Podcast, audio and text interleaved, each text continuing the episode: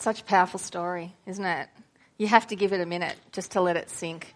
It's a pretty gutsy effort from Dee there, and um, I, I, wish I could just roll on and tell my story as well um, of what God's done in my life, but um, you know we haven't got all day.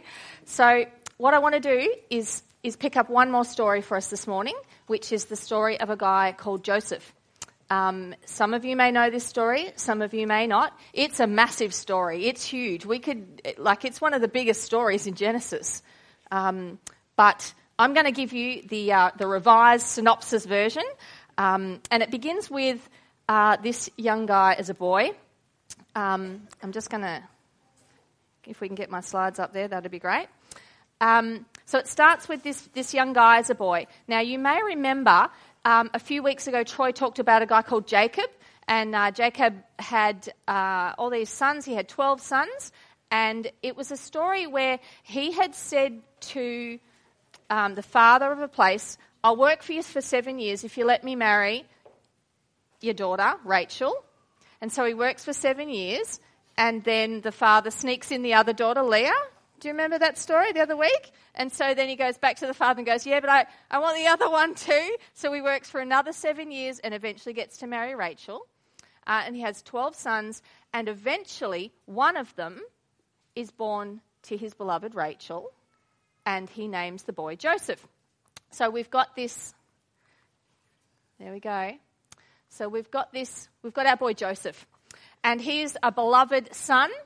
And it says in Genesis, Jacob loved Joseph more than any of his other children because Joseph had been born in his old age. So one day, Jacob had a special gift made for Joseph, a beautiful robe.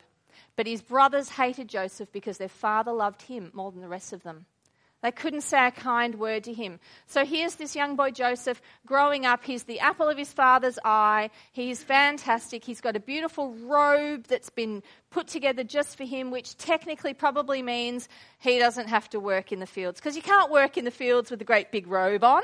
He doesn't have to do, you know, all the usual jobs of all of the other brothers. So he's got a bit of a special consideration from his father, and his brothers don't like it one bit. And there's a part of the story where he goes to his father and his brothers one day and says, You know, I had a dream the other night. I had a dream that there were all these um, sheaths of wheat and they all bowed down to me, and I was the big, most golden sheath of wheat. Yeah, tip and not the best story to tell to your brothers. And then, like another one, he says, Oh, I had another dream where there was like all the stars in, you know, 12, 11 stars, and there was the moon and the sun, and I was like the bright, shiniest star, and all the others bowed down to my shiniest star. Again, not your best move, little bro. Um, they, weren't, they weren't loving him, and they couldn't say a kind word to him. It, uh, it wasn't going really well for him. He was getting a bit big for his boots and he was known as the dreamer of the family. And then there was a day. His father sent him out to the field to catch up with his brothers. And when his brothers saw him coming, they recognized him in the distance. As he approached, they made plans to kill him. Here comes the dreamer, they said. Come on, let's kill him. Throw him into one of these cisterns. We can tell our father a wild animal has eaten him. It's not going well for young Joseph. His brothers are planning, plotting, and scheming to get rid of him because they can't stand him. They can't say a kind word to him. And so they plot to kill him. And then one of the brothers says, Oh, let's not kill him. Let's just throw him in the cistern, into the big pit. And then a, a caravan of traders come along who are headed to Egypt. And the brothers are like, okay, let's just sell him because we'll probably make some profit as well because they're greedy to the core of their being. So when the Midianite traders came by, Joseph's brothers pulled him out of the cistern and sold him for 20 pieces of silver. And the traders took him to Egypt. Joseph has not got off on the right foot that day. He's not doing too well. He's gone from the favoured son in the beautiful robe to being chucked in a pit and sold as a slave and headed off to a foreign land. So um, he, he's in this foreign place and he's been sold as a slave and he ends up working for this family of Potiphar. So Potiphar employs him as a slave and he's watching him. Is someone pushing this? Because I don't I'm not wanting it to go forward yet. I'll push it. I'm good. Is that code for get on with it? No. Okay. Um, so he's, he's working as a slave in the family of Potiphar, and everything he does goes brilliantly well for him. Everything he touches seems to go really well for him. And so he kind of gets elevated up in the ranks, and eventually he's got the keys to Potiphar's house. He's running the show. All is starting to go well for him, but we've got to remember he's not at home, he's not with his father, he's not in his beloved robe, he's in a foreign place, and he's still a slave. So it's not going great. But there is this one line that says he was quite good looking. And so Potiphar's wife takes a bit of a shine to him. And so she starts chasing him down and uh, offering him all sorts of possibilities. And at every point, he keeps fleeing. He's like, No, thank you. No, thank you. No, thank you. In fact, it says that every time she comes at him, he flees. Uh, except for there's this one moment, because the story is not going well for our young Joseph. There's this one moment when she's offering him something again, and he starts to flee. And as he flees, she grabs his robe. He flees, and she's got some evidence. And she goes to her husband and she says, That Hebrew slave boy that you brought in here, let me tell you what he did.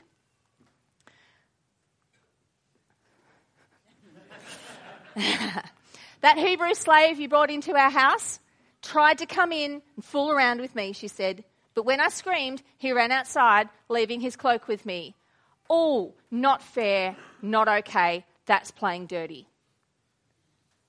Potiphar was furious when he heard his wife's story about how Joseph had treated her, so he took Joseph and threw him in another pit, in prison, where the king's prisoners were held, and there he remained for a very long time.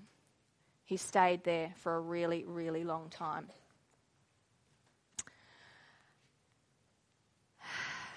It's not going well for him.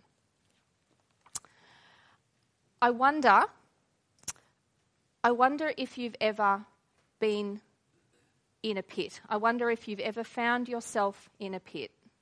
I know I have. There have been times in my life when I have absolutely felt like I'm in the deepest pit and it is really, really tough. There are some pits in our lives that um, life throws at us, and there are some pits in life that we, uh, we throw ourselves into. So, some of those pits that life throws at us loss, grief, pain, hurt, all of those kinds of things. Sorry, I've lost it. The dreams that we once had, gone, and we're in a pit. Losing someone that we love, gone and we're in a pit. Trouble, sickness, hurt, trauma, whatever it might be. And then there are those ones that we actually pave our own way into our own pit.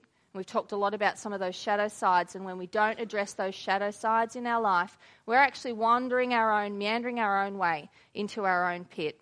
Uh, we talked about King David a few weeks ago, looking at the wrong girl on the wrong rooftop.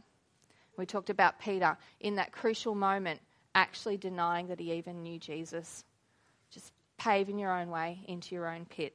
And I wonder if that might be something that's happened for you. Now, so our Joseph, he spent time in two pits now, and he's in the second one for a really, really long time. I wonder about the time that he was in the pit. I wonder about whether God challenged him. We're told throughout the scripture that God was right there with him. We're told that he's always with him. And I wonder whether he challenged Joseph about his shadow side. I wonder whether he challenged Joseph to deal with the anger that he hurt, because he would have had some pretty fierce anger towards his brothers. They did the dirty on him, and he would have had some big anger. I wonder if God did some healing work in the hurt that he had from wanting to be with his father, where he was meant to be.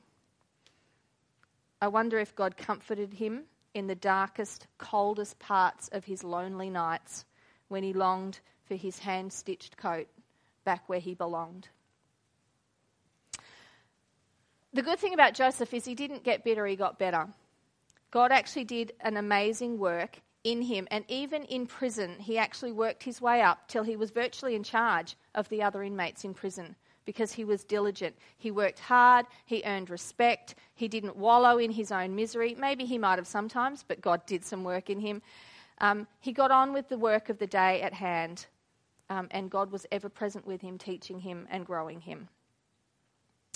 Could it be possible that God was doing an amazing healing work within Joseph because he had a great plan of something that Joseph needed to do?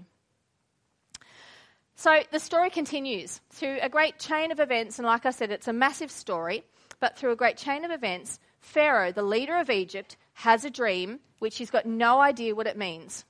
And so he gets word that this Joseph guy knows all about dreams. He's all across it, he's all into it. And so Joseph actually comes and interprets Pharaoh's dream and talks to him about how there's going to be years of plenty and years of famine and how he should store up to prepare for the years of famine. And the amazing thing is is Pharaoh actually puts him in charge of all of that work. He's his right-hand man and it says you will be in charge of my court, and all my people will take orders from you. Only I, sitting on my throne, will have a rank higher than yours. Out of the pit and given something enormous to do. So, famine comes, and the people are hungry and starving. And who is it that gives the great order to open up the big storehouses that they filled with grain? It's our Joseph out of the pit. What an enormous task he's been given. He ends up making a huge difference. So, my question is would he have been able to do that great work if he hadn't been given the keys to Potiphar's house? Would he have been able to do that great work if he hadn't have been so diligent in the work that he did in the prison? I don't know. Would he have been able to do that if he'd have not known his own sense of loss and need and hunger and for God to have worked in him? I don't know. What I do suspect is that in his time in the pits, God was doing a great, great mending work. My son Jack says, This is terrible, and I'm going to regret it. My son Jack says, Girls dig guys with scars, mum. He's got a scar on his head. He's hoping it really scars because girls dig guys with. I don't know whether that's inappropriate. I'm going to talk to him about that another time. Um, but wounds leave scars wounds do leave scars. Um, even with our modern technology of being able to do great microsurgery and all sorts of fantastic healing things, wounds still leave scars. They leave evidence of the wound that's been repaired.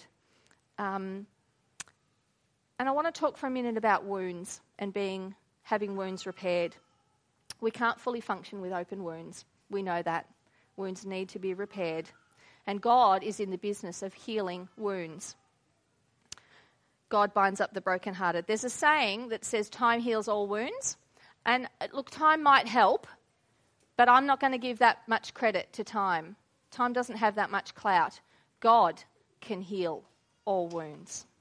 God can heal all wounds.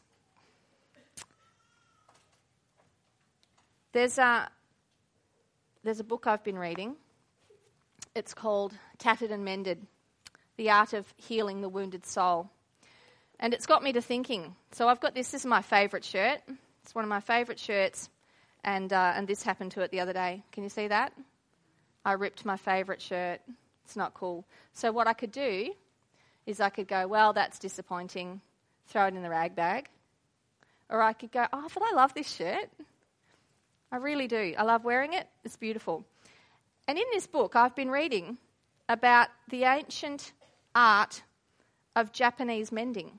So they would take clothes and they wouldn't just give it a rough stitch up so that it was functional. They'd look at it, they'd assess the fabric, they'd check out the pattern, and they'd dream a dream over how to repair the tear or the wear that had happened to the garment.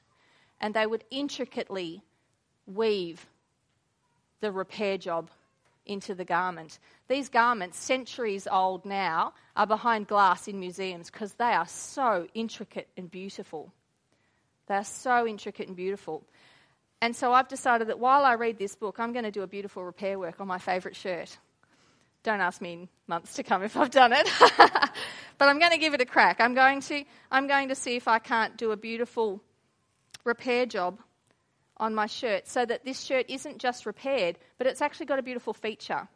And so when I wear it, people will look at the back going, Is the back of that shirt appliqued? That's so beautiful. So I'm going to I'm going to hand stitch this shirt back to life. And I guarantee you, it is going to be better than it ever was. It is going to be more beautiful than it ever was in its life as a plain old shirt. And that is what God will do with our wounds. He won't just give them a rough stitch up job and say, There you go, you'll be right. He doesn't just chuck a band aid on them and say, You'll be fine. He actually does a, if we let him, he does a beautiful repair job. He takes time and he stitches and he binds and he balms and he heals and he fixes and he repairs. I have a little story of something that happened to me recently. One of, one of my deep pits that I ended up in in my childhood caused me to take out of it a deep, deep hatred for pumpkin. A deep, deep, deep hatred. I hated it. It makes me sweat. I, I gag if I think about it. I can't eat it. It's just awful. And it's just one of those wounds that I've brought out of some, some difficult trauma of my childhood, which I won't go into the details about. And so I was having this conversation with someone a while ago, and we were talking about the fact that I'm so healed. You know, God has He's pulled me up out of the pit that I was in, and He's given me so much healing, and it's amazing. Except I still can't eat pumpkin. And what is that about? So I chatted to somebody, and she talked to me about some steps that they, they use with food refusers. So, people who need, who need to learn how to eat food. And so I started putting those steps in place all the while saying, Well, God, if you've healed me, there's no reason why I shouldn't be able to eat pumpkin. And so I bought some and I put it in the house, threw it out. And I bought some and I made some um, food for someone else. And this is months. I'm talking months and months. And I, I made some and I, I cooked a veggie lasagna and I ate some of it, but I picked the pumpkin out and then, you know, over the course of time, the other t- probably two, three weeks ago, I went to Beck Yates's house to have a lovely catch up with Beck in the middle of the afternoon, see how she's tracking with a new baby. And she says, I've cooked us some soup. Actually, Mum cooked us some soup. It's Heather Prescott's pumpkin soup.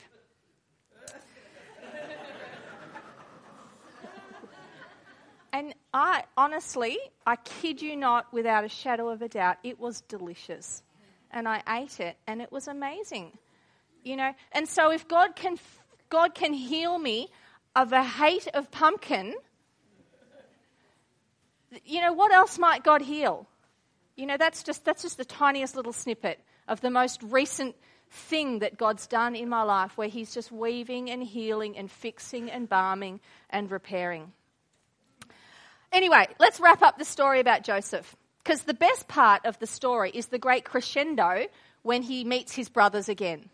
So the famine is hard, it's all really terrible, and Egypt's the place where the food is. So these brothers from out in Canaan get sent into Egypt to find some food. And Joseph sees them coming and recognizes them. They've got the beards of the Hebrews, and he recognizes them. He's probably starting to place which brother they are. And he's like, Man, these are my brothers.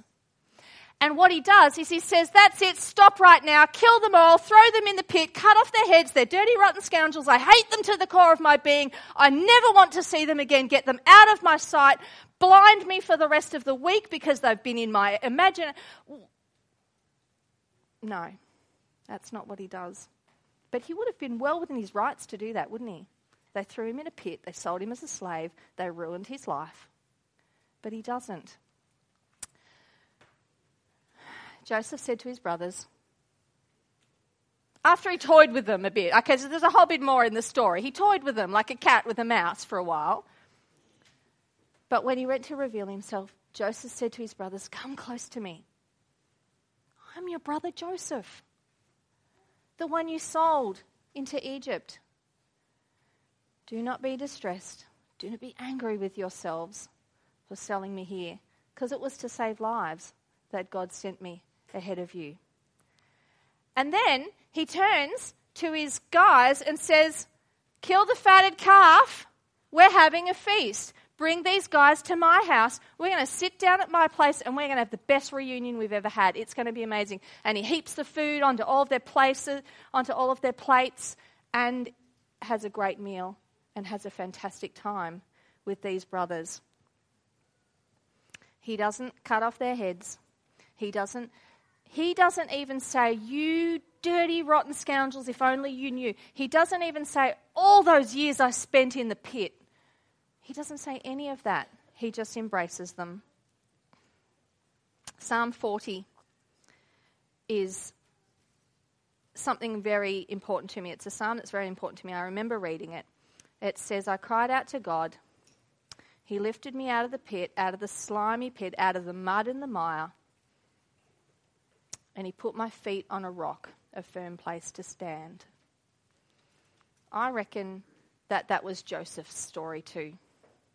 God lifted me out of the pit and he put my feet on a firm place to stand, and that is Jesus. The firm place I stand is Jesus. And so I guess the call is will you recognize the times when you're in a pit and maybe you just need to do this. Just put your hands up because He wants to lift you out. Just put your hands up. I didn't claw my way out of the pit. Dee didn't claw her way out of the pit. God lifted us out. Joseph was lifted out. And some amazing healing work done in the lifting process. And that's and so, when we let that healing, mending, repairing work be done and that lifting out be done, we'll actually respond entirely different. So, when things of life come at us, like long lost brothers who did the dirty on us, we're actually able to operate from out of the pit, not from in the pit. We're able to respond in lightness, not in darkness. We're able to respond with healing, not open wounds. And that's the work that I think God's calling us to do today. As the band comes up, I just want us to think about this idea of letting God lift us out and repair our wounds. No matter what pit you've been thrown into or walked into, God is that big he can lift you out. No matter how big, deep, wide, and gaping the wound you might have is, God is capable of mending it. And He'll mend it beautifully if you let Him. No matter what difficult relationship issue you face, God can do the work in you so that you can be the person who's operating out of healing not hurt. Operating out of the solid rock, firmly feet placed in Jesus, not the pit. Operating in the light, not in the darkness. When we end up in the pit, do we let God dig us out? Do we let Him do the work on us? When life has wounded us, do we try and hide it, bury the issues? Or do we let God do the, the, the, the work that might leave scars, but the work is good? God, lift me out, do the work in me, let me walk in the light. We started with the question what if God wants to do something in me more than he wants to do something with me? What if when God does something in us, He is then able to use us in ways that we could never ima- imagine, like He did with Joseph, like He is with Dee today, sharing her story, like He has with me? We're going to sing um, It Is Well, and Troy's going to come up in a minute. I love this song because I can actually sing it and mean it. It is well with my soul. I am okay. I am doing good. Dee is okay. Dee's studying nursing. She's got a beautiful family. She's living life. She's getting on with it. It's amazing. God pulled us out of the pit, and it is well with my soul.